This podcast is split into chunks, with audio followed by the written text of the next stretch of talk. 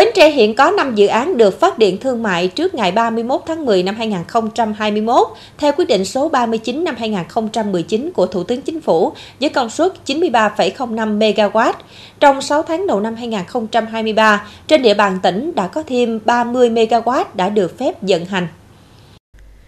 Như vậy, tính đến thời điểm này, tổng công suất phát điện các dự án điện gió toàn tỉnh là 123,05 MW.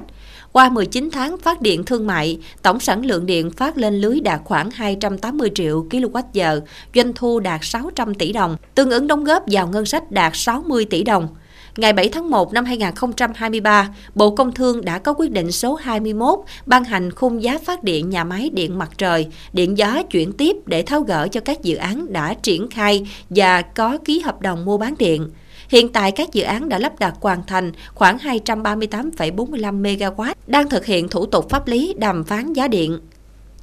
Hiện tỉnh Bến Tre đã thành lập tổ công tác về xây dựng tổ hợp nhà máy Hero Xanh Bến Tre. Ngày 3 tháng 7 năm 2023, Ủy ban nhân dân tỉnh đã trình Thủ tướng Chính phủ xin chủ trương thực hiện dự án khu tổ hợp Hero Xanh Bến Tre của công ty cổ phần tập đoàn The Green Solution làm dự án thí điểm cho ngành công nghiệp sản xuất Hero Xanh tại Việt Nam.